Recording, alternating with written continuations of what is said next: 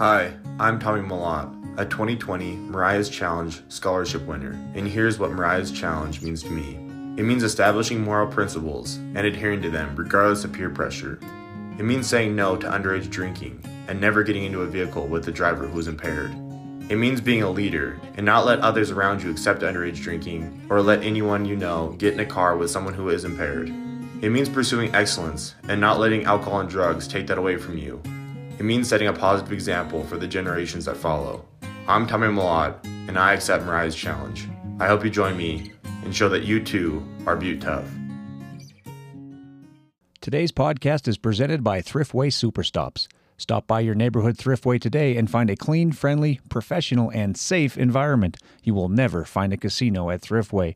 Thriftway's fountain drinks also taste just like they are supposed to. That is a big deal for me, and I definitely cannot say that about other convenience stores. Download the TLC app, and every sixth fountain drink is free. You can also take advantage of big discounts on pizza, grab and go favorites, and fresh brewed coffee. TLC members also receive 5 cents off every gallon of top tier fuel each and every day. Stop by your neighborhood Thriftway today because everybody deserves some TLC. Thriftway Superstops is a proud sponsor of the Buttecast. Now, let's get the show started. Welcome to the Butte Cast with Bill Foley. It's a podcast about the greatest city in the world, Butte, America. Amen. Let's meet the people and characters who make Butte the richest hill on earth. Now, here's my dad, Foley.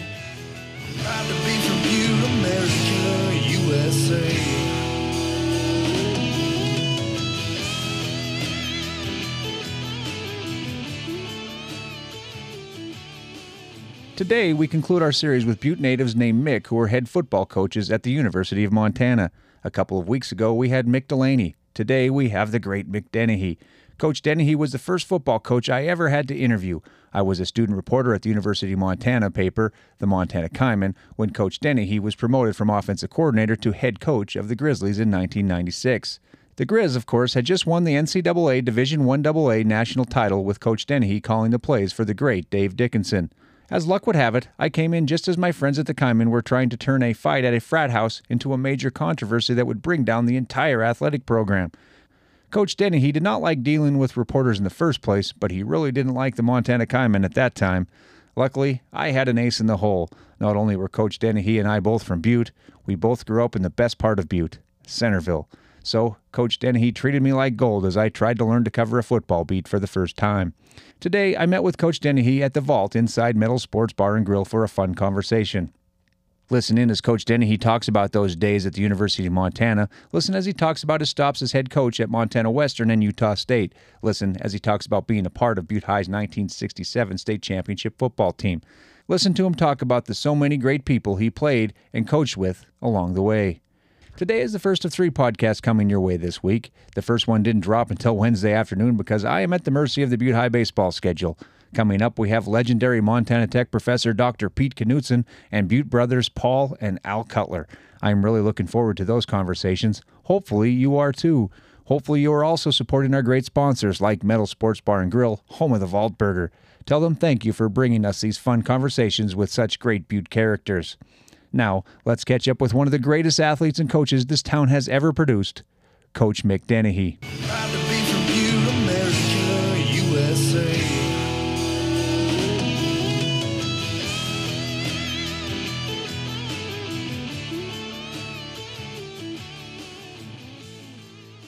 Coach, I appreciate your time. I, I see you're wearing the Grizz hat.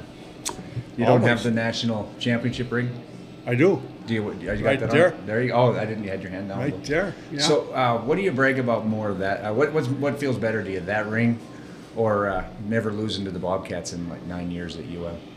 Ooh, that's a tough question, Bill. That's a toughie. Um, you know, I, I would say winning the national championship because that's that's so rare. You know, I in my in my career, you know, I I played at the University of Montana and uh, only lost to them once. That was my last year. It's the one I re- obviously it's the one I remember the most. But uh, I coached there, and uh, I guess you know we split with the Grizz. I was we were only there with two years. I was with Sonny Lubick back in '80 and '81, and uh, um, we won one year, and the Grizz won one year, and then of course I went back in '90. 90, I get 90, 91. Ninety, yeah, I think ninety-one. Yeah. Anyway, um, so I played in a lot of those games, and, and we won most of them. But you know, I I lost one. I lost one too. You know, Yeah. so. But you know, you, you know those national championships, they just don't Yeah. come. You know, those are generational, oftentimes, and sometimes once in a lifetime. Uh, we've been fortunate enough to uh, to have won a couple, but anyway, um, I would I would say being on the championship.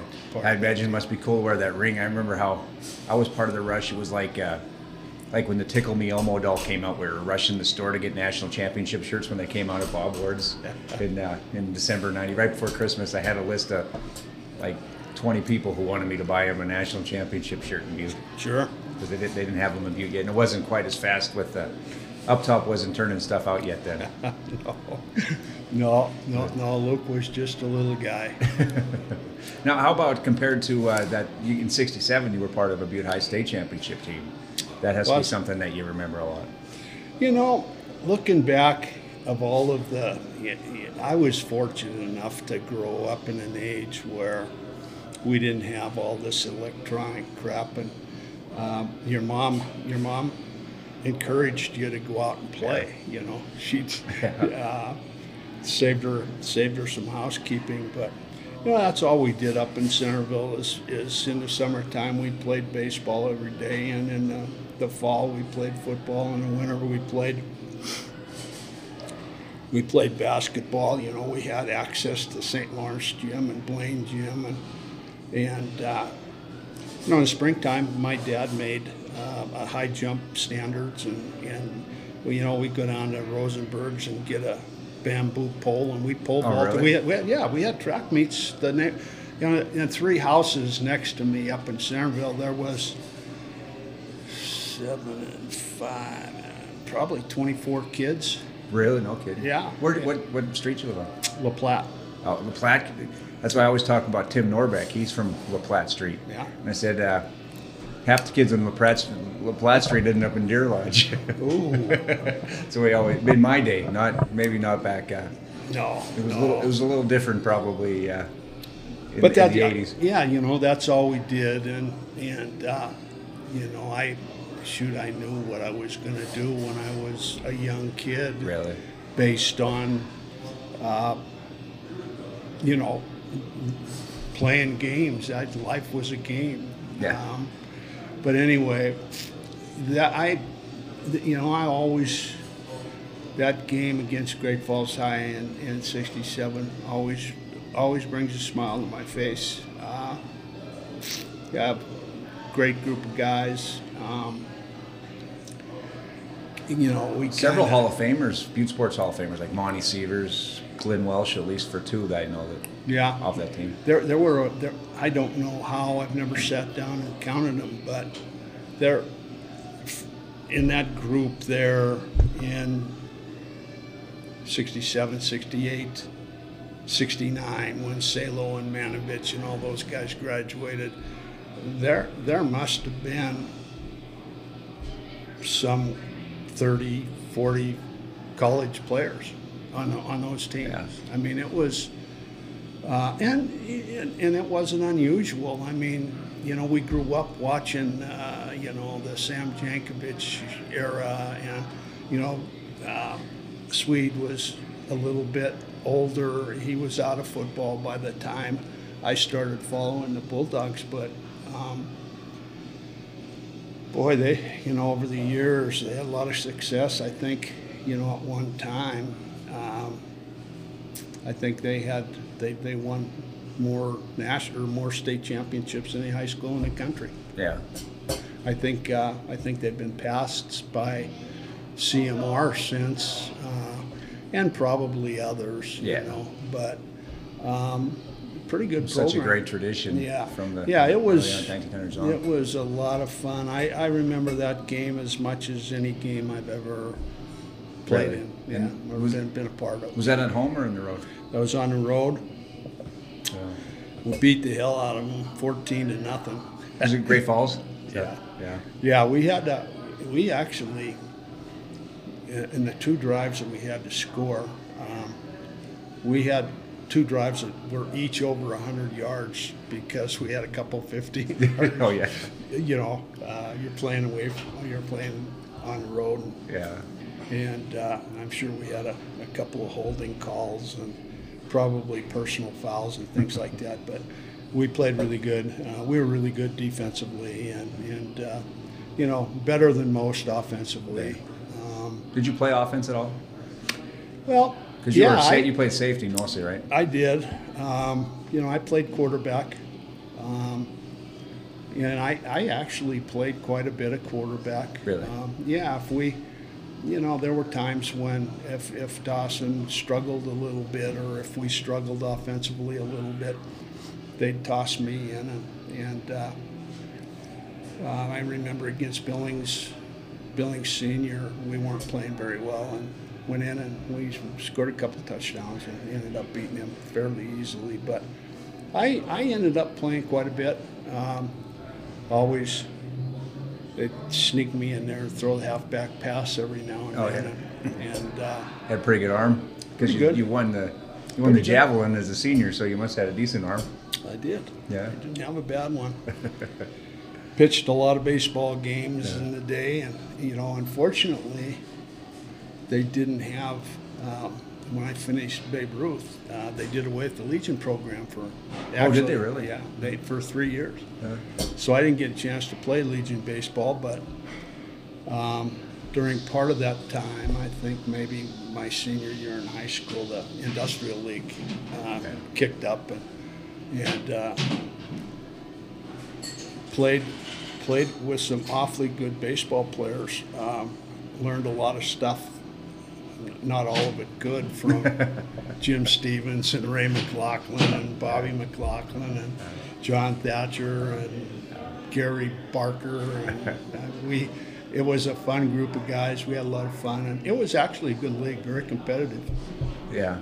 John Thatcher was so he's he's probably about what three years, four years older than you, John was a senior when I was a freshman. Yeah. Yeah. and he went to Central. Was he was he uh, was he notorious back in those days? Or Not, you know, not particularly. Um, by the time, you know, we moved out of Centerville down to Granite Street, and the Thatcher family moved into a home on Park Street. And from me all the way down through my whole crew of seven brothers and sisters, there was a Thatcher who was the same age. oh yeah, Almost. so you're matched up with them all. Oh yeah, yeah, yeah. I mean, uh, Gene and I were the same age, and, and my brother Bob, and, and I mean, you can go on. Yeah. And on. My sister Lynn and Lynn Thatcher, uh, uh, the younger ones, yeah, without question. Yeah, except Kelly. My youngest brother Kelly was 14 years younger than I was, so he was a little younger than the rest of everybody. But um, yeah, I've I, I've known John for the ages. Yeah. Did you go to Blaine? No, I, I went to St. Lawrence. Oh, did oh you were a St. Lawrence kid? I was a hilltopper. Yeah. yeah. Was Blaine was open there? It, it was. Blaine was open. Yeah. Was it right? Was the school that it is today up there? Is that where it was? Yeah. That was the one. Yeah, you know, I was uh, again really fortunate when I played at St. Lawrence. We never lost a game, never lost a football game, never lost a basketball game. It was a pretty amazing deal. Um, the Hill kids, you know, Yeah. it's kind of us against the whole the rest of the Yeah. city. Like I tease Bernie Boyle about that all the time. because he was a St. Lawrence guy, and I said, oh, Yeah. Hill. I thought you- I said I thought you were a Hill guy. I didn't realize you were a Flatlander. Yeah. But anyway, yeah, great place to grow up, great time to grow up, great city to grow up in. yeah. Was that candy store there? The what was it? Lowry's? Lowry's? Was that there then on right on Well Street? We used to go up to there when I was a kid. What street? The, uh, well Street, right below Center. One below Center is a little Well Street there, I know, yeah, I know where you're talking about. and the but I- right up on the hill, there's a little there was a little yellow uh, house that was a yeah, candy store Pearl. Shays. Yeah. Pearl Shays had a little grocery store, and Yeah. we used to. And then- and then, right across the street was a, a, a lady. Her name was Enid Sanders. Yeah. E- Enid, Enid Sanders. Uh, uh, Kenny Sanders. Anyway, she had a store too. They Oh, kind of, yeah, they kind of, they kind of competed. It was, in the old days, Bill, it was kind of like grocery stores, neighborhood grocery stores were like bars. yeah. Every neighborhood. And you didn't have to go to town to No. to get your milk and bread and stuff. No, no, you didn't. So you, did you grow up then? You went to St. Lawrence. Did you think you were going to go to Central, or were you always No. a Butte High Bulldog? No, I knew I was gonna. Yeah. I knew I was gonna go to Butte High.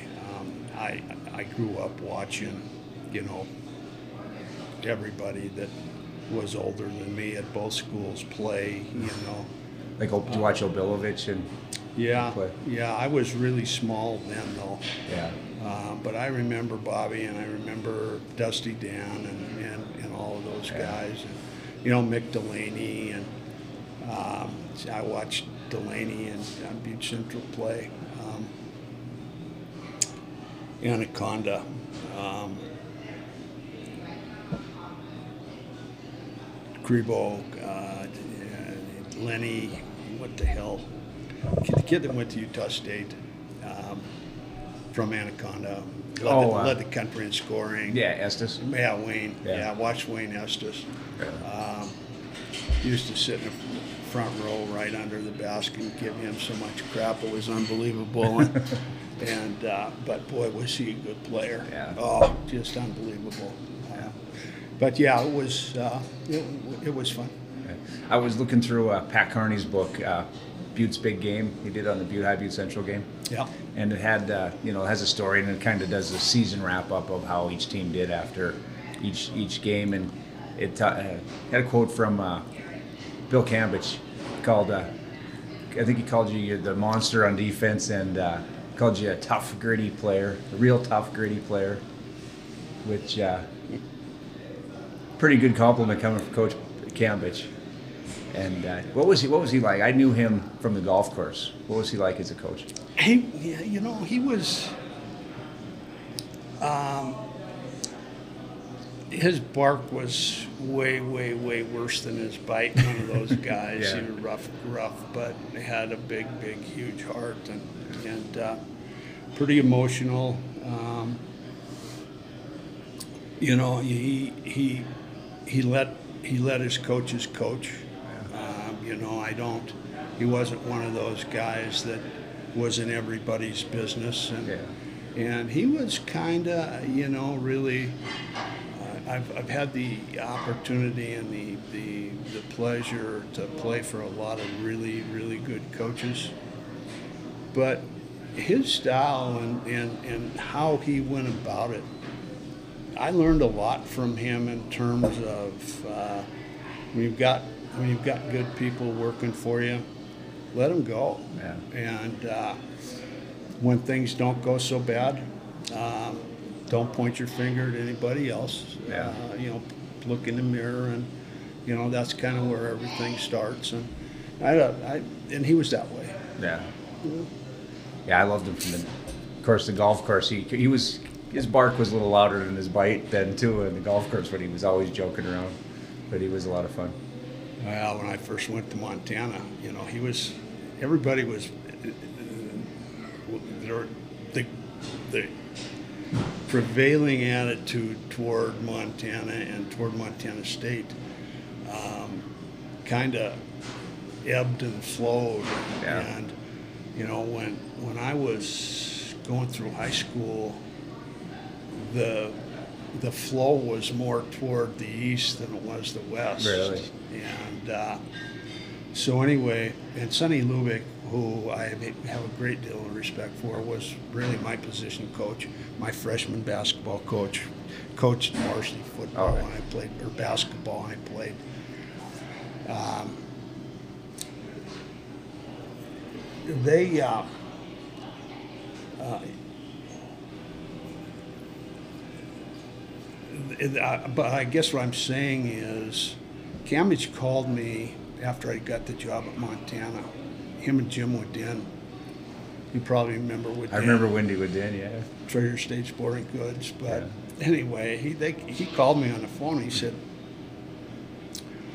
"Mick, this is Bill Camage." I said, "Coach, how you doing?" He said, uh, "You probably never guess why I'm calling." I said, "Yeah, I can probably figure that out." I, I said, "How many tickets do you need?" and he said, "Well, I need four. I said, Who you for, Bill? and he said, Well, most of the time I'm for Montana State, but I'm for you guys this weekend. I said, Well, word comes back to me that you're rooting for Montana. And this was a Cat Grizz game. Yeah. I said, Word comes back that you're. Uh, you're saying positive stuff to Montana State, negative stuff about our Grizzlies. I said, You'll never get another ticket from me. I just want you to know that. yeah. So, and I said, by the way, this is the first time you've ever called me. And I, you know, we've, I've known you since 1965. so, uh, anyway, Yeah. but no, he was a, he was a good guy. Congratulations to this week's Lescavar Honda Athletes of the Week, Butte High's Ryan Ferreter and Butte Central's Rye Doherty. Ferreter had a huge game at the plate and in the pitcher circle as the Bulldogs beat Missoula Hellgate 20 to 3 at Stodden Park. Ferreter homered and drove in three runs from the number three hole to lead the Bulldog offensive attack. She also struck out seven batters through four innings to grab the victory in the circle. Doherty had a big time performance on the bump as Butte Central picked up its first victory in baseball. The Maroons went on the road to beat Lone Peak 5 to 4. Doherty pitched the distance in the win. He struck out 14 and walked just one. At the plate, he also worked a pair of walks. Congratulations, Ryan and Rye, and thank you, Lescavar Honda, for recognizing the hardworking student athletes of the mining city. Hey Butte America, John Davis here at Lescavar Honda. We just received a new shipment of cars, trucks, and SUVs, and we have them priced to move. Our new vehicles come with a 20 year, 200,000 mile warranty and two years or 24,000 miles of complimentary maintenance. Most of our pre owned vehicles come with the same 20 year, 200,000 mile warranty with most makes and models on our lot. And of course, all prices are clearly marked. Stop on down and see us, Lescavar Honda. Are you looking for a place to host a special event or a party? Or just looking for a drink served by the best mixologist in town? Look no further than 51 Below Speakeasy and Casino. Take a step back in time and enjoy some of our signature cocktails, such as an old fashioned or a pink mate. Stop in for happy hour Monday through Thursday from 4 p.m. to 6 p.m. and 2 p.m. to 6 p.m. Friday and Saturday for $2 cans of your favorite beer or 2 for 5 seltzers or well mixers. Or try one of our tap beers for just $5, along with weekly specialty cocktails. Located underneath the Miners Hotel, where Butte locals receive a 20% discount on rooms, 51 Below has live music every Friday night. So stop by 51 Below Speakeasy and Casino for a good time with good friends and great drinks. And don't forget to dial 5. Lockmer Plumbing is more than Butte's complete union plumbing shop. Whether it is sponsoring Little League Baseball, high school athletics, Montana Tech, youth racing, 4 H, Mining City Christmas, Action Inc.'s Homeless Solution Program, Head Start, or Big Brothers, Big Sisters of Butte, Lockmer Plumbing is always looking out for the people of the mining city. Owned and operated by Troy and Amy Lockmer since 2002, Lockmer Plumbing can handle all your residential, commercial, and industrial plumbing needs as well as making repairs and installations on all plumbing and boiler systems. In the heart of Uptown Butte, Lockmer Plumbing can also assist on new construction and planning for your new home or development. Call 406 782 2224 or visit lockmerplumbing.com today. Lockmer Plumbing has your pipes covered and so much more. This message is brought to you by Anno Designs in Anaconda. I know what you're all thinking. Foley, you twit. Why are you letting this Anaconda hack get connected with the Buttecast? Well, folks, money talks. Anno Designs is a printing and direct to garment shop in Anaconda. But that's not all we do. We actually specialize in embroidery and graphic design. We also dabble in sign creation and vinyl banners, also decals for your motor vehicles. Now, there are so many great options for screen printers out there. Take 5518 for example. You all know the work John and company do in Butte. And like me, they support local guys like this who started a podcast. Really original. But if your current printer is too busy to get your job done in a timely fashion, why not give us a try? For a limited time only, all new businesses who place an order with Anode Designs will get their screen, embroidery, and graphic design origination fees waived. Just call 406 563 0121 or email Anode Designs LLC at gmail.com and use the code FOLEYWHO during the consultation. Anode Designs is a proud supporter of the Buttecast and is pushing hard to get more Anaconda talent on the show. Don't just take it from me, listen to the buttery smooth voice of a Butte legend tell you. There's two things we like about Butte. It's 24 miles away, and Tom O'Neill. Welcome to Copperhead Country. And you played, obviously played what four years for the, the Grizzlies, and you put the old Dornblaser Stadium, which that was right, right up against the hill, wasn't it? Kind of. No, no, no, no, no. That's the old. They old, moved it over. It was over where it is today. Yeah, it's over where the track facility is. Okay. Over. I can't even. Yeah. remember. Did you guys get good crowds there? Uh, decent, Yeah, you know. not like today, No, yeah. no, no, not like today. It's crazy. Today. you know, the stadium probably probably held twelve thousand, I suppose. Yeah. We'd fill it for the Cat Grizz game and or the Grizz Cat game, and and uh, you know, my, Idaho came. We always had a big, yeah, it was Yeah. a pretty big, uh, pretty big rivalry. Yeah. You know, I mean, with Naseby there and some of the issues that he had going back to his Yeah. playing days at Idaho and stuff. Uh, that was a huge, huge game, and, and uh, but no, we, we didn't fill it all the time. But yeah, Yeah. fans were wild though. Still, Yeah. you know they. Grizz fans are always a little. Uh, Uh, they're all crazy and a little fickle. Uh, they're spoiled. Yeah. Let's just call a spade a spade. They're they're spoiled, and, and uh, I can remember in '93 or no no.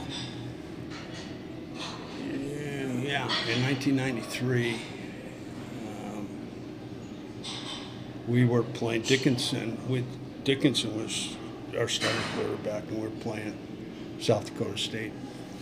And we were down 39 to 7 with three minutes to go in the third quarter and we had quarterback club standing their quarterback club guys standing up and tearing their tickets up and walking out of the stadium and and uh, you know we come back and, and uh, you know, you know we just told the kids hey if we're gonna win this dang thing, everybody's got to score. Defense, you've got to score some points. Yeah. We've got to score on special teams, um, and we got to get our heads out of our behinds on offense and get it going too. Well, we did, and I think I think Guernsey, and it was a weird deal because you know we're in ra- we're in rabbits, five wide outs, Yeah. and and we got I think it was fourth down. It was fourth and fourth and three, and Matt Wells is sitting in the slot, uncovered. There's about 16 seconds left, and I'm thinking, okay, he's going to throw the ball to Wells. We're going to get a first down. Uh, the chains, they stop the clock. If we knew, need to, we'll clock it. We get, we're going to have 15 or 16, 14, 13 seconds, um, and three plays to go 30 yards. yeah. And I'm looking at well, you know, ball snapped. I'm looking at Wells, and Dickenson doesn't throw the ball to him. I said, "Oh, David!" And all of a sudden, you know, Guernsey ran a fade route and scored, and we win the game with, you know, five six seconds left. And and uh, I'll never forget going to that quarterback club the next Tuesday, walking in there, and uh, looking at a couple of those guys, and I said, "Hey, I understand there's." There's a couple season tickets uh, you guys may be looking for. I somebody told me you ripped yours up, but that's you know everybody loves to win. Um, they they've got a little bit more of a dose of it than most everybody else has, and it's they're spoiled as hell. Yeah, I think a few people left the stadium in the was it '94 McNeese State game. Could be. Dickenson was on the. He was hurting that one. What, what was the quarterback's name? That Bert, Bert Wilberger. Wilberger. Yeah. Yeah, Was yeah. he Canadian? Was he from Canada or was that? No, he was from uh, he was from Oregon, um, Ashland, Oregon. Yeah. Ashland had some really good players. We, a lot of Yeah. players that we got from were from there. Wells. Uh, but anyway, yeah. Well, that's another story in itself. I we lost. Uh, we lost to Delaware in the playoffs the year before, 49 to 48. Andy Larson had missed a field goal, and uh, I, if he'd have, if he'd have missed that field goal against McNeese, somebody might have shot him. Yeah. And uh, I was, that was the only thing on my mind. I, you know, I wasn't looking to see if he made it or missed it. It was I the snow was just starting to stick and everything right at that moment too. Yeah, yeah. They great. didn't have the seats on the on the That was all north end and grass, stuff. yeah. Yeah, but uh, he made it, and he's made some awfully big kicks in his career. He said he had a pretty good career for us. Yeah. Well, I remember it's funny you talk about someone who's going to kill him. When uh, I was watching at the press box in Missoula, watching the championship game in '95, and he goes trotting out to kick that field goal, and uh, somebody jumps, he just screams out, "Larson, you missed this kick, and I'm going to kill you!" and I, I, I think if the goalpost was three feet wide, he would have made that kick. Yeah. It was right down the middle, if I remember right. But Yeah, he uh, he drilled it. It was it was good. Well, that game was uh, that was just such a special game uh, for Dickenson because I think he was sacked ten times. You know, when if you look back at that, their their defense was something special. Yeah. You know, they had they had a couple guys. You know, that Lions kid that played tackle for them. Um, we were pretty good up front. Yeah. Um, you know, we had a couple. We had a couple, two, three guys get uh, get tryouts in the NFL Yeah. and stuff like that. But had a couple guys played for a while in the NFL. We had a hell of a time. They, they were they were really a good football Yeah. team. They were really Yeah. really good. You know, our defense played so good at that game, though. You know, and Well, the two point I always love to point out the two points were courtesy of Butte America there yeah. with, uh, Randy Riley and Brian. Brian Toon. Toon, yeah, yeah. But you know, they uh, um, they played a freshman quarterback too that uh, played in the NFL for about twelve Yeah, Chad years, Pennington, and yeah. uh, he was he was a good player. Um, you know, I. I'd still take Dickenson at any age, freshman, sophomore, Yeah. junior, senior. Dickey probably could have played for us and started for us as a freshman. Yeah, Uh, we had a senior named Brad Lebo, and, it wasn't bad at all. and Lebo was good. He was a good player, Yeah. and you know your loyalties have got to go to those kids that have been there. Well, he got looks in the NFL too, didn't Lebo? Not really. Yeah. No, he had a real, real uh, awkward uh, release, Yeah. and uh, but he was a good player. You know, the one thing that that I really that I learned from Don in terms of that position is pretty damn important. Yeah. And you better have a guy that knows how to win at that position. And as That's all Dave ever did. as we went through that, every, I'm not going to say everyone, but 90 plus percent of the kids that we had play that position won state championships, multiple state championships in high school. Um, some of them never lost a game, you know, and you got even Bert Wilberger, state champions in Oregon, Dickey. Um, Brian Ayat. Yeah. Um, you know, they, he never he never did beat St. Louis, but he was pretty good. Yeah, it was amazing. You know, and then after that, you got uh, uh, Drew Miller, who won state championships, and you know we got him from BYU. He transferred Yeah. in, but behind him we had you know John Edwards, who Johnny Montana is, uh, I think Joe Glenn called him that. yeah, and uh, you know Nick, Nick, uh, Nick Walker, two freshmen. Nick played at Plentywood, uh, and you know Miller got hurt. We went to we went to Idaho State, and uh, this wasn't this was only a couple weeks after John's mom passed away, and uh, we decided we were going to play both freshmen, and uh, we're going to try to play them each a half, as close Yeah. to a half of, as we could. Shoot. Um, Edwards, I think he was he was 20 for 22, and, and, and the two incompletions were drop passes.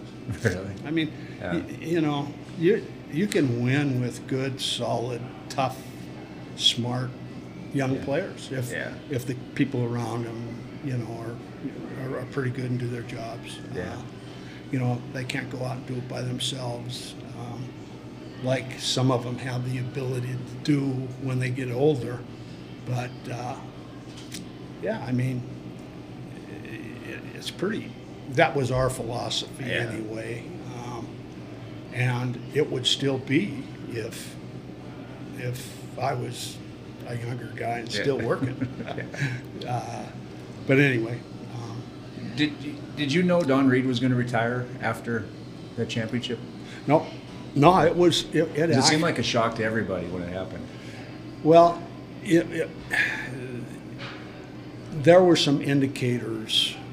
There were some indicators, but um, and the and the indicators being um, some of us assistants, Don would ask us to do some of the stuff that uh, you know a meeting that he was supposed to speak at, or the Big Sky meetings, or whatever, and. Uh, you know, he just he just kind of asked more and more of me that year prior to, and uh, there, but there he didn't he never did sit down with any of us and and say, hey guys, it's been a lot of fun. We'll catch you later. um, no, it, it, it was a it was a shocker. And, and it was a very strange it was a very strange process as well. Yeah. Um, you know, I mean, here we have a, a really, really successful run from, you know, really Don's whole time there, but Yeah. particularly from 93, 94, 95. We won a lot of games. And uh, so all of a sudden this, this comes up and uh, to, to regress a little bit, I didn't stay for the celebration in the Adams Fieldhouse the day after we won the national championship because Cliff Eisel had been in uh, um, Leaf, Leaf uh, Thorson's home the day of the game. Oh, really? Yeah, and uh, so that being my recruiting area, I was on the road that morning and in Thorson's house the next day. Oh. And uh, so anyway, I'm I'm in my in the Outlaw Inn the next morning. I've stayed there, and I, there was another offensive lineman I was going to go visit the next day in uh, Coeur d'Alene. And I get a phone call and I just got out of the shower and answered the phone and said, uh, Mick. I said, yeah, this is he. Said, this is Lou Holtz. Wow. I can't repeat on your podcast what I said. I said, which one of my Butte buddies is this? and he said, no, I'm serious. He said, I called Linda Cardinal, your secretary, and, and got the number. I got I got a favor I have to ask her. Well, anyway, he wanted some he wanted some film on our screen game. And they were playing Oklahoma and New York. Oh, really? Yeah. and stuff like that. And he wanted our cutout, cut-ups. And I said, Coach, I said, we're not like you guys. We don't have cut-ups in the next day after the game. Our, our cut-ups come after recruiting's over, between recruiting and spring practice. I said, I'd send you, you know, two, three game films if that would suffice. And Yeah. he said, oh, that'd be awesome. Uh, and can I call you if I have any questions? I said, sure. I said, in fact, I'll send you, provided you give me your word that you're not going to share this stuff with anybody else. I'll send you, uh, I'll send you our screen package out of our playbook. So anyway, Don, Don resigns, and the process starts.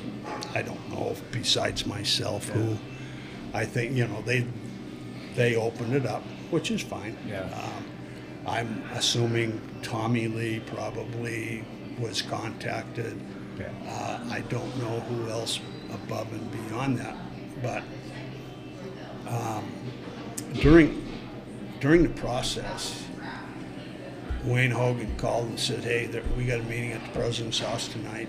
I said, "Fine." Uh, it's about time.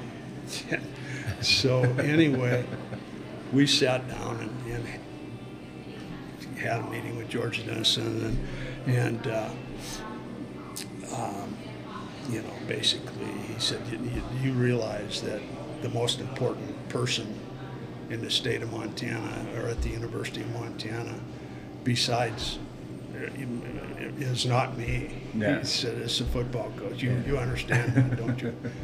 well, come on. I might not be the smartest guy in the world, but I'm not that stupid. Yeah. Um, but anyway, we got through it, and, and uh, nothing nothing had been done, or uh, they didn't make a move or tell me then and there. But I'm in the office the next day, and, I, and Wayne Hogan comes into the office. He says, "Hey, come up here. You got to listen to this uh, this phone message I got."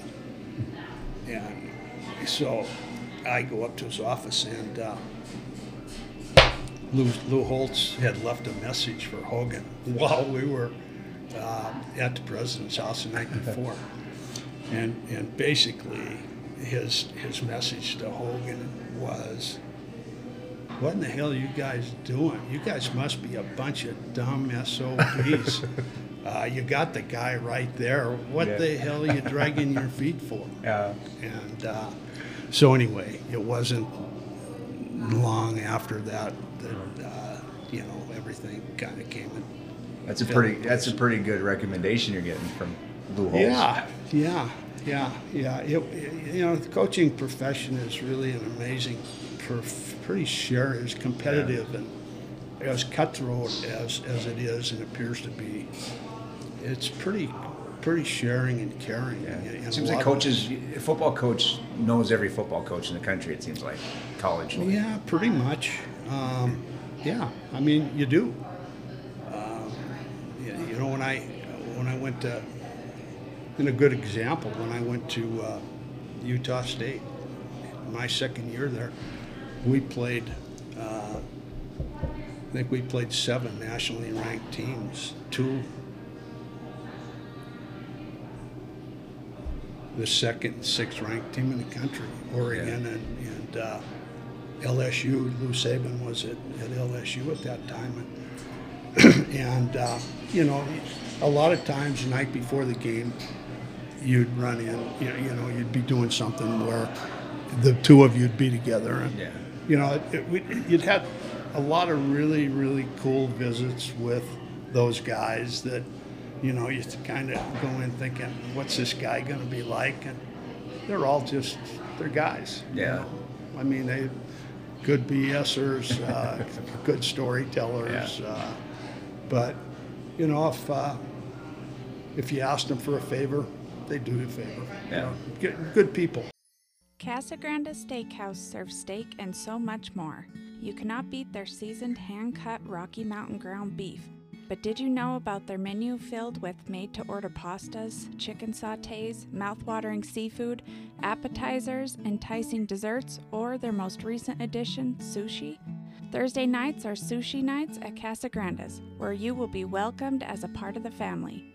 Casa Grandes can also handle all your catering needs with style, class, and a taste that cannot be beat.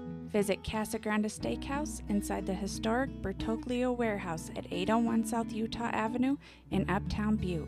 Call 406 723 4141 for reservations. Check out their menu at casagrandesteakhouse.com.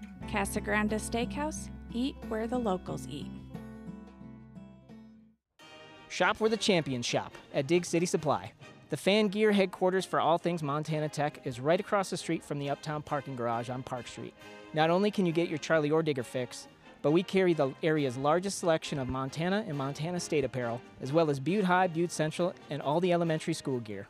Dig City is also home to the exclusive licensed Butte Icon shirt collection. We partnered with cherished Butte institutions to offer one of a kind graphic tees from places like the Silverbow Drive In, Beef Trail Ski Area, Bonanza Freeze, and our brand new Evil Knievel designs. Head uptown to Park Street and check out Dig City Supply and find us online at digcitysupply.com. Is your house too cold or is it too hot? Either way, Lockmer Sheet Metal is here to help.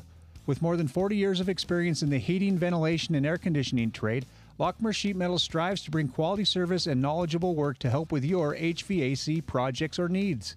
Lockmer Sheet Metal offers repair services for all forced air central air systems, installation of new HVAC systems, service contracts for maintenance and service, all residential and commercial applications, fabrication of sheet metal for all types of projects in ventilation and exhaust systems, as well as commercial heating and cooling. Call 406 782 2224 or visit lockmersheetmetal.com to warm up or cool down with Lockmer Sheet Metal, your local dealer for Trane heating, cooling, air handling, and ventilation products. Remember Lockmer Sheet Metal for all your home heating and cooling needs. Lone Peak Physical Therapy is your premier privately owned physical therapy, occupational therapy, certified hand therapy, pelvic health, and personal training facility located right here in beautiful Butte, Montana. With over 21 years of experience, our team here at Lone Peak is hyper focused on you, your goals, and finding a way to help you get better faster. We provide one on one care with the highest quality specialized services. Are you tired of dealing with your low back pain, arthritis, carpal tunnel, neck pain, headaches, and shoulder pain? Did you just have a recent surgery? Do you struggle with feeling off balance or do you get dizzy during your day? How about a custom splint built for your hand and wrist? Did you recently have a baby and now your body feels tremendously foreign to you? Look no further. We are here for you and ready to help you move better and feel better every step of the way. You do not need a doctor's referral to come in and see us. We accept health insurance and also offer comprehensive self pay options. Don't settle for mediocre healthcare.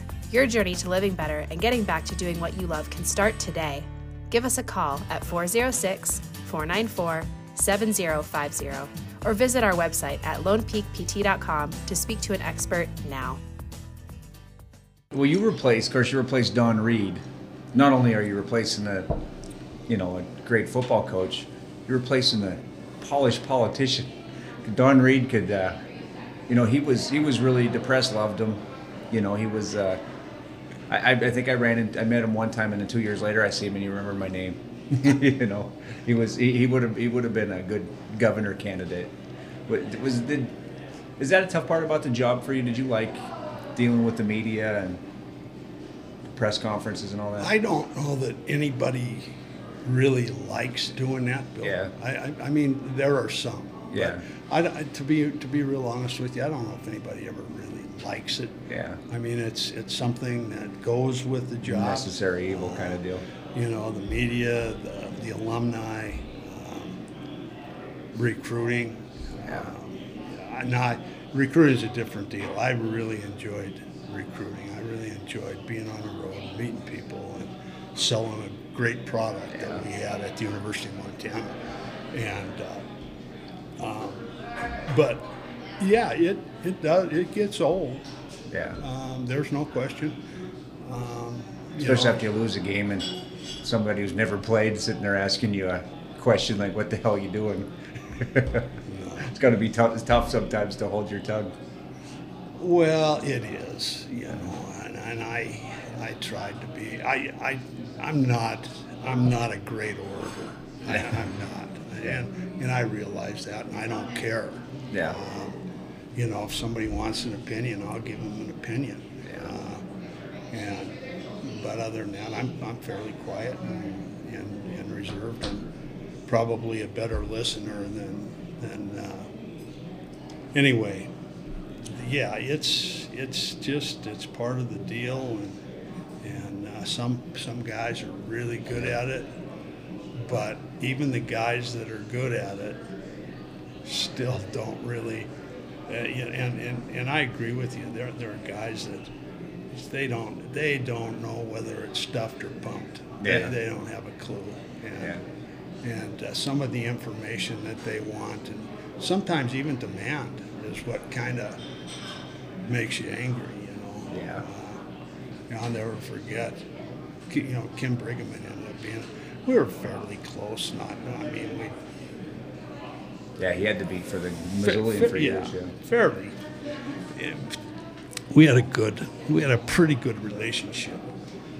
In spite of, you know, the old, well, you remember the old uh, fraternity deal with. Yeah. I mean, I'm I'm two weeks into my coaching debut at the University of Montana, and, all hell breaks loose one night after a game down at the Sigma Chi house or Sigma Nu house Yeah. or SAE house or probably a couple of them, but you know, heard what happened, found out who it was, Yeah. brought them in, talked to them all. Um, Kim calls, and then you know the, the next day, the article comes out in the Kaimin, and Yeah, the, Watergate the the. University of Montana football team, and there were 11 guys, of which seven of them were involved in a fight with probably 60 or 70 fraternity guys. Yeah.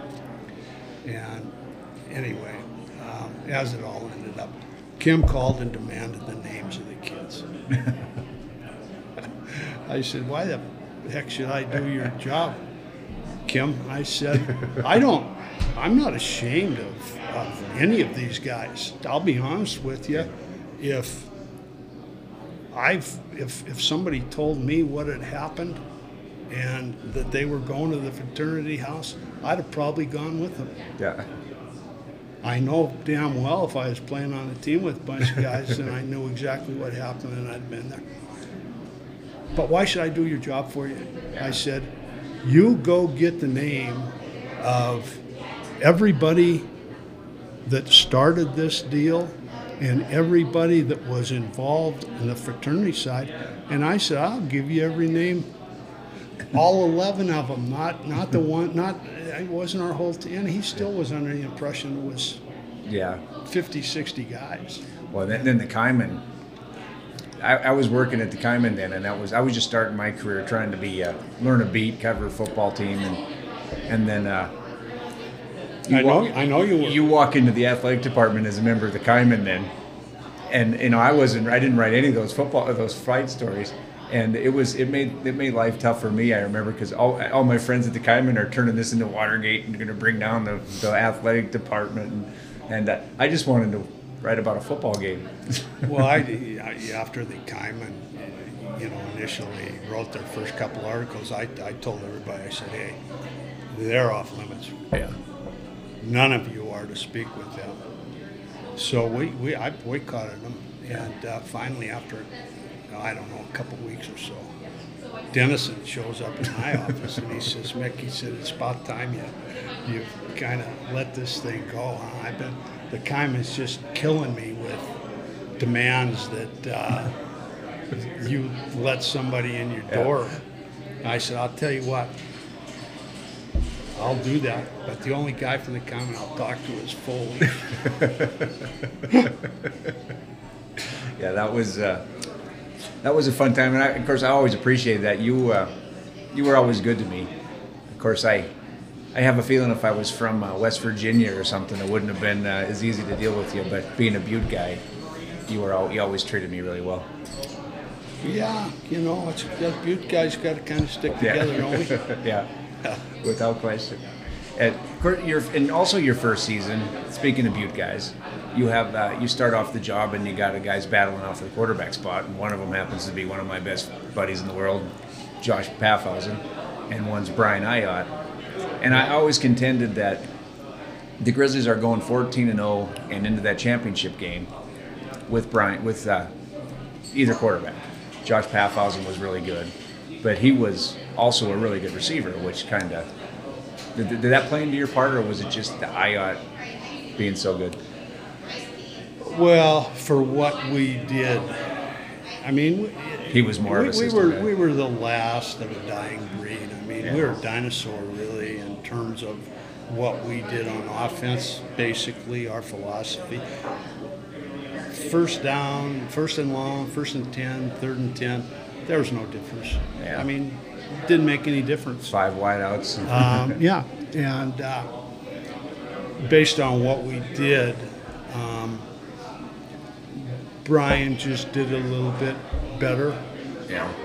Um, now, there reached a point in time after after Brian was done that um, I got tired. Actually, I got tired of not being able to run the ball when we had games in. You Yeah. know, when we had when we had the ga- uh, you know the score was such that you know you, you want to try to run the clock out and you don't want to be throwing the ball doing it and uh, you know you like to be able to get some first downs and we just had a hell of a time doing it and uh, so you know Pease left and we brought uh, Bob Cole in and, and uh, we moved Johan Say Humphrey from corner to he was a hell of a running back in- Yeah. in Anchorage and uh, Great we, we too. made it. We made a commitment to run the football. Know, we, we never had a tight end in the program. We moved Dallas Neil. You know, we almost killed Bruce Read. Bruce was the special teams guy, and we recruited Dallas as a punter. But shoot, six two and a half kid that's probably 230 pounds and might have been the fastest guy on our team. He was a freak athlete. So yeah. we moved him, and, and uh, he played some H kind of stuff for us. And, and uh, you know, first year, uh, sets a school rushing record. Uh, buddy that I played with back in '69 said it. A guy named Steve Caputo. We are running the wishbone. And uh, but if we if if Paffhausen and I would have been in that generation of what we were doing in offense Yeah. when we had John, John, and, and Drew and those guys. Josh, Josh had, we'd have kept Josh at quarterback. Oh, really? Oh yeah, he'd have been great. Yeah. Yeah, he, he really would have been great. But at the same time, he was a good enough athlete to where we felt, you know, let's get him on the field. I mean, it's crazy not to, to not to play your best Yeah. players, your best athletes. Guy runs a I sub mean- 1100. And, Yeah, he he, uh, you know, he'd, he'd been he'd been in the quarterback room for two years, and and he knew all the routes. Um, I mean, it was it was a no-brainer, really. yeah. And he had, he had a, and he was, boy, he was tough. He was good. Remember, he had set the school record with receptions in one year after being in the hospital with 103 fever on Monday, and then on Saturday he sets the school record for receptions.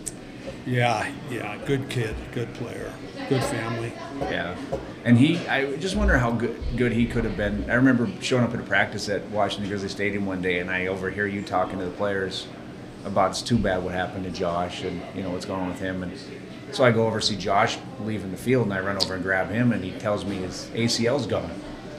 You know, and he said, "I- "What? how is that possible?" He said, "Well, my ACL's just not there anymore, just like disintegrated." And and uh, I thought his career was over, but he puts on a knee brace and goes out and catches a bunch of passes for you still. Yeah, I, I vaguely I vaguely remember that. Really? yeah, uh, but yeah, you, know, I mean, there there are probably a lot of guys from my generation that didn't have ACLs. Yeah. just It's just something you did. line up and play, you know. But um, that's become become a pretty big issue in later years, I guess. Yeah. So um, that championship game, the second year you guys go to West Virginia, I got to go that time with the Kaimin.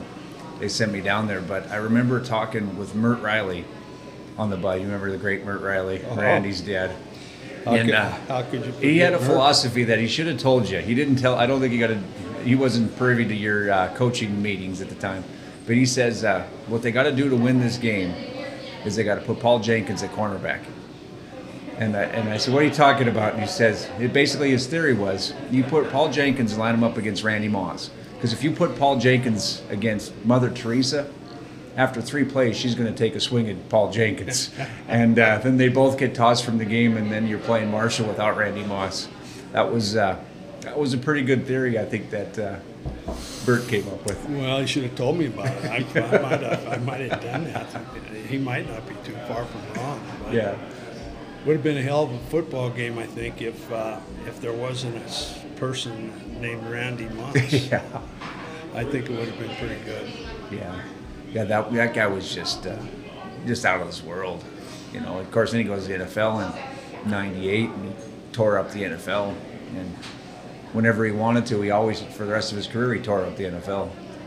Oh, he was by far the best that I've ever Yeah. I've ever seen, and to see him that up close and personal was really something. Yeah. You know, we had some awfully good players in the secondary that year. We tried to double them. We tried a whole bunch of stuff that we never really had to do ever against anybody else. And, um, we just we didn't have no answers. Yeah. And nobody else did either. No, no. He was. I still have nightmares seeing those socks. Maybe Paul. Maybe Paul would have been the answer. Yeah, Paul. now, now you're giving me something to think Yeah, think about for the next couple Because years. Jenkins could trash talk and smack talk as good as anybody. Probably he was. Uh, speaking of good Butte guys. I saw him last oh, uh, six months ago. Yeah. He hasn't changed. I haven't seen him in probably 20 years. So he's a good guy. He was a lot of fun. He was. There's always fun in motion at the Big Red Barn. Old fashioned service, that's what sets us apart. Where you can win and laugh out loud. The hokey pokey is what it's all about. Where neighborhood people have good old fashioned fun. There's always something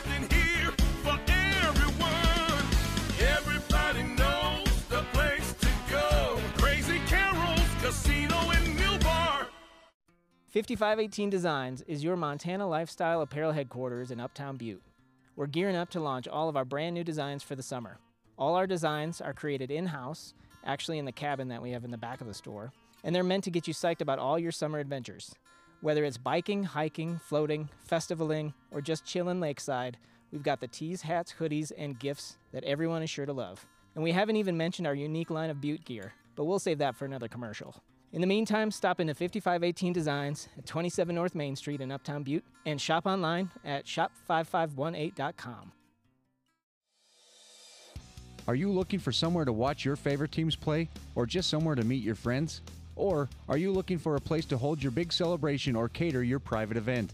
Look no further than Metals Sports Bar and Grill. They can do it all. With their 31 big screen televisions, you will not miss a second of action, and a full menu of cooked to perfection favorites is sure to please. Try the Vault Burger, raised fingers, or one of Chef T's specialty items. Or just enjoy a drink and some friendly company with Dave and the staff as you take in the action at Metal Sports Bar and Grill.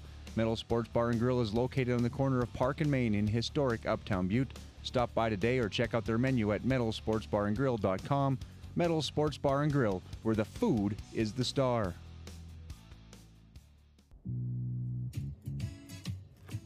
There's no story so good that a drink from Park Street Liquors won't make it better.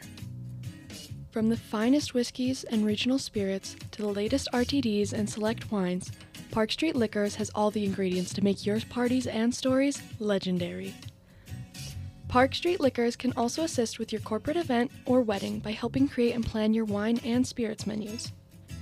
You name it, and Park Street Liquors has it. Stop by and see Tom and the crew at 133 West Park Street or call 406 782 6278. Make your stories legendary. Visiting your neighborhood Thriftway Superstops was already your favorite stop of the day. Now it is even better. Join the brand new Thriftway Loyalty Club to rack up big discounts, earn free stuff, and receive more TLC with every visit. Download the TLC app and take advantage of great deals on pizza, grab and go favorites, fresh brewed coffee, cool fountain drinks, and much, much more at your neighborhood Thriftway Superstops. Loyalty Club members also save 5 cents per gallon off top tier Conoco fuel every single day. Plus, earn points at the pump and in the store. Now, you go to Utah State and you were there four years. To, of course, you, you had a great year your first year there. You guys, what, you get second, in, or not great, good years. You went second in the conference. And then they go to the non they went independent on you, which that, that had to be tough as a football pro. It was. Uh, in in uh, 2001, 2, and 3, we traveled more. We had more travel miles in Hawaii. Yeah. No kidding. when they were playing in the WAC. Yeah. And uh, I mean, we played everybody from the East Coast to the West Coast. Uh, yeah. You know, I mean, we'd play UConn one week, and then we'd play Fresno the next, and then we'd play Central Florida the week after that, and then we'd play LSU, and then we'd go back, and we'd play Oregon. Yeah. I mean, it was absolutely nuts. I mean, it really was absolutely nuts. It, it so makes it almost impossible to for the program like that. I mean, Well, it's not as fun, it's not as fun when you're in a conference anyway for the fans or anybody. No, yeah, no, it's it's not, and and realistically, to have a chance, we, we didn't have much of a chance with our facilities to Yeah. to get to, to a bowl game. We we needed to recruit at the next level in order to be able to do that. Kids are so impressionable in this day and age. Um, you know, we went to the Sun Belt, and, and again, you know, we're, we're playing Middle Tennessee and and uh, Louisiana Monroe, and, and uh, it was just, it was really, really strange and odd. Yeah.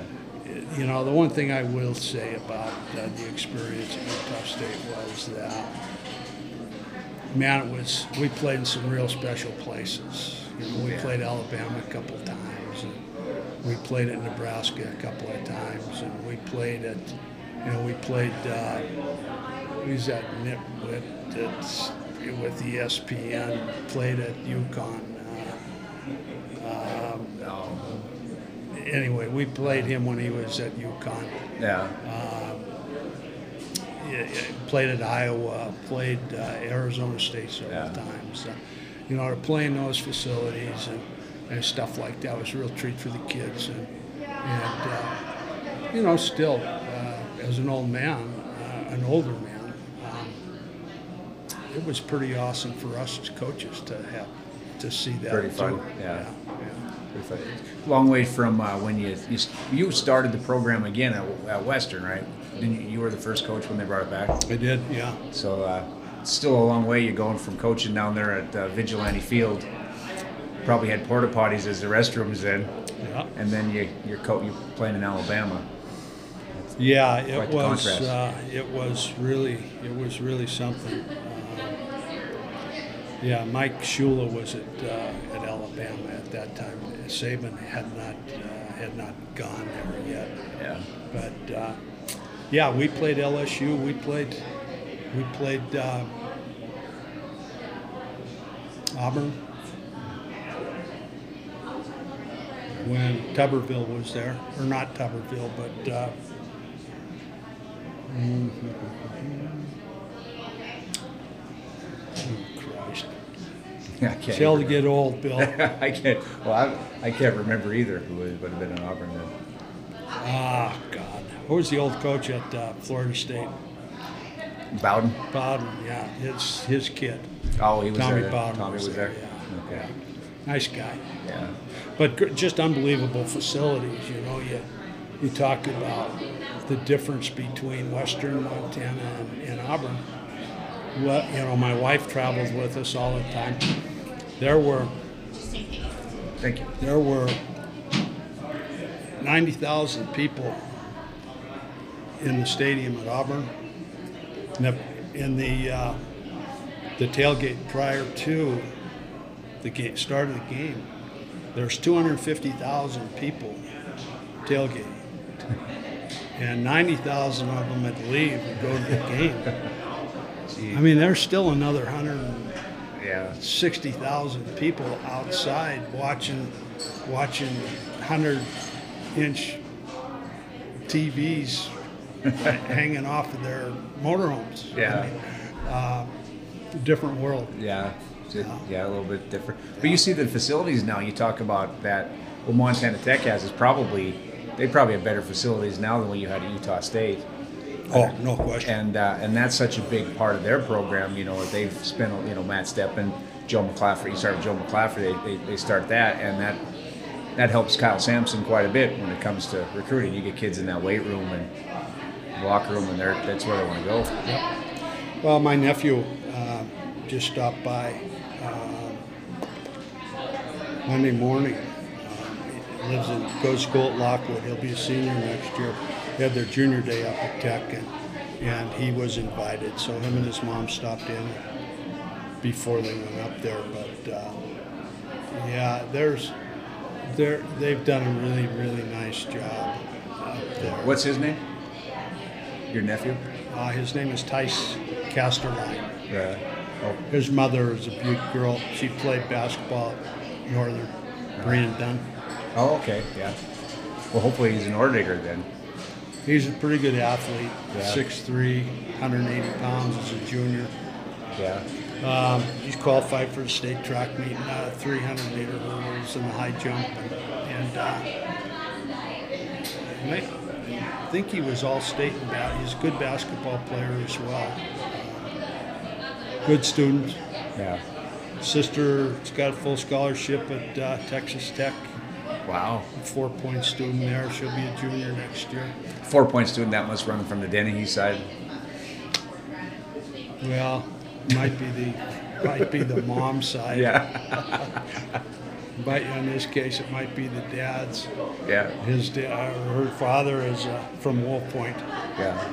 Um, anyway, yeah, the Techs. Uh, I would I would expect that they're going to get better and better and better as it goes on. I I think of all of the Frontier Conference schools that the opportunity to be good is greater at Montana Tech because of their academics and because of their alumni base and the amount of money that their alumni base has. Yeah.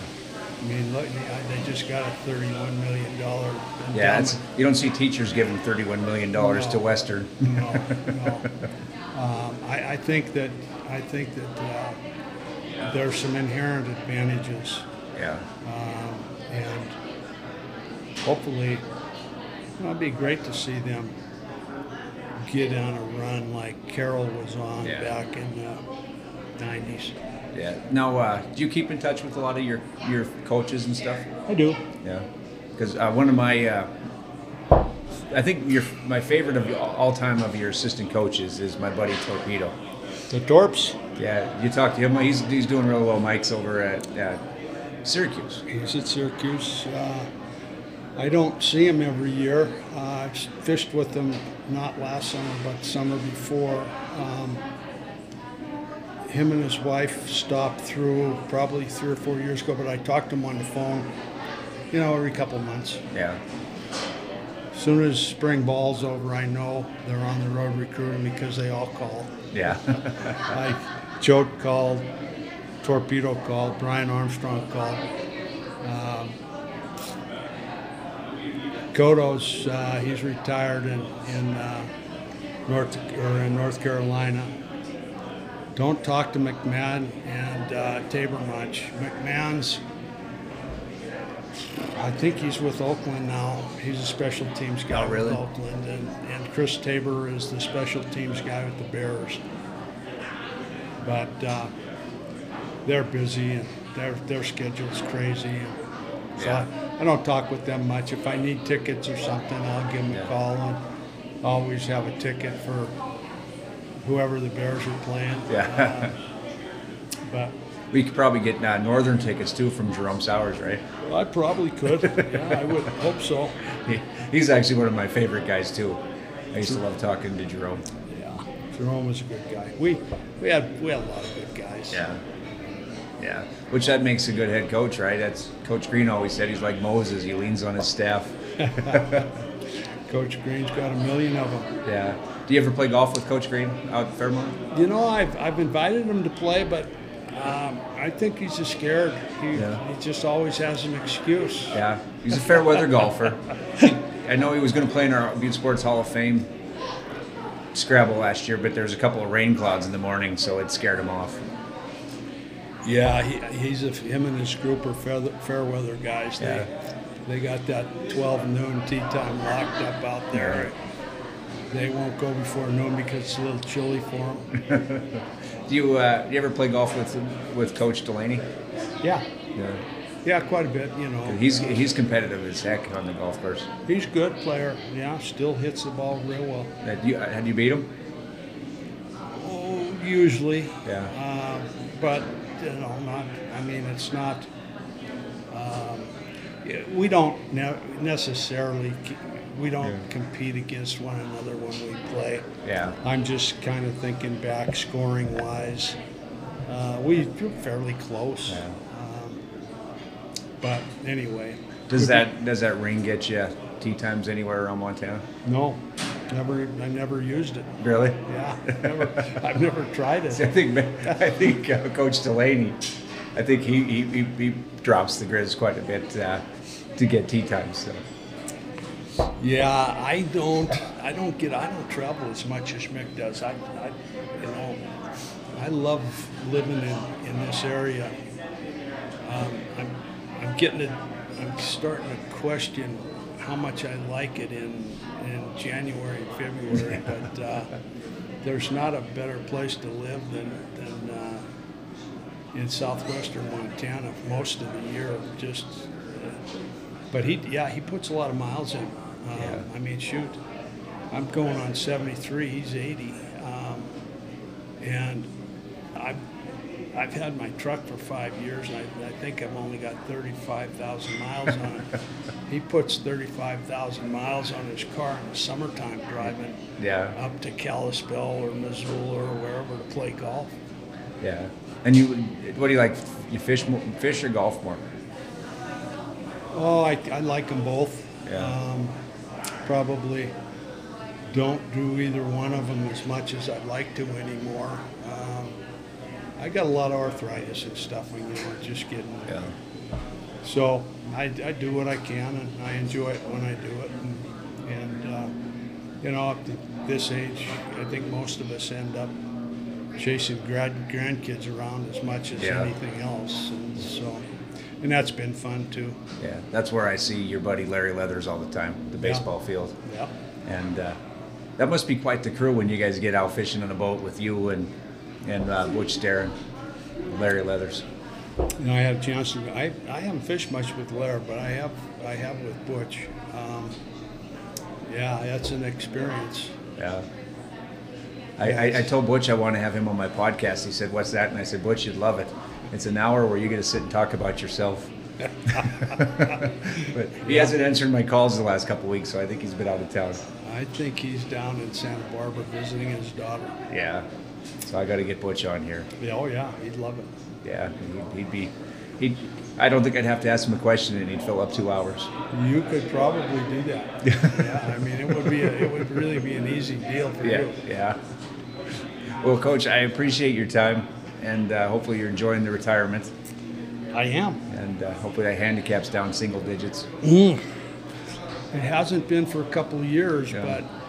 but I don't know if it'll ever get there. But I still shoot usually between 80 and 85. Yeah. And you you don't have any Grizz fans yelling at you, and you're playing golf, so probably you're probably enjoying yourself. Yeah, from that standpoint, life is good. you know, it's funny, and Butch will tell you this too. That one time he said, uh, "You must just think that being out there in front of 25,000 people is just absolutely awesome." And I said, "You know what, Butch? It's quite a bit of fun, but." The reality of it is those 25,000 people are up there screaming and hollering all think they're a hell of a lot smarter than I am. and uh, anyway, he liked that one. Yeah. Well, at least you got the ring there, so I'm glad, glad you wore that ring. Oh, yeah, I, I, I don't know, it's just habit. I used Yeah. to wear it recruiting all the time. It's, it's a pretty good topic of discussion without having to bring anything up.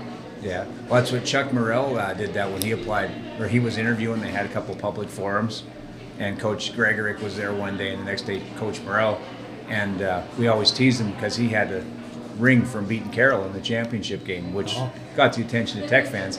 We joked that he was like John Madden. Remember, John Madden always had the one hand showing the ring, Yeah. and all the Oredigger fans were there watching like it was a shiny object, his hand, watching his hand move. So I don't think that hurt his chances to get the job.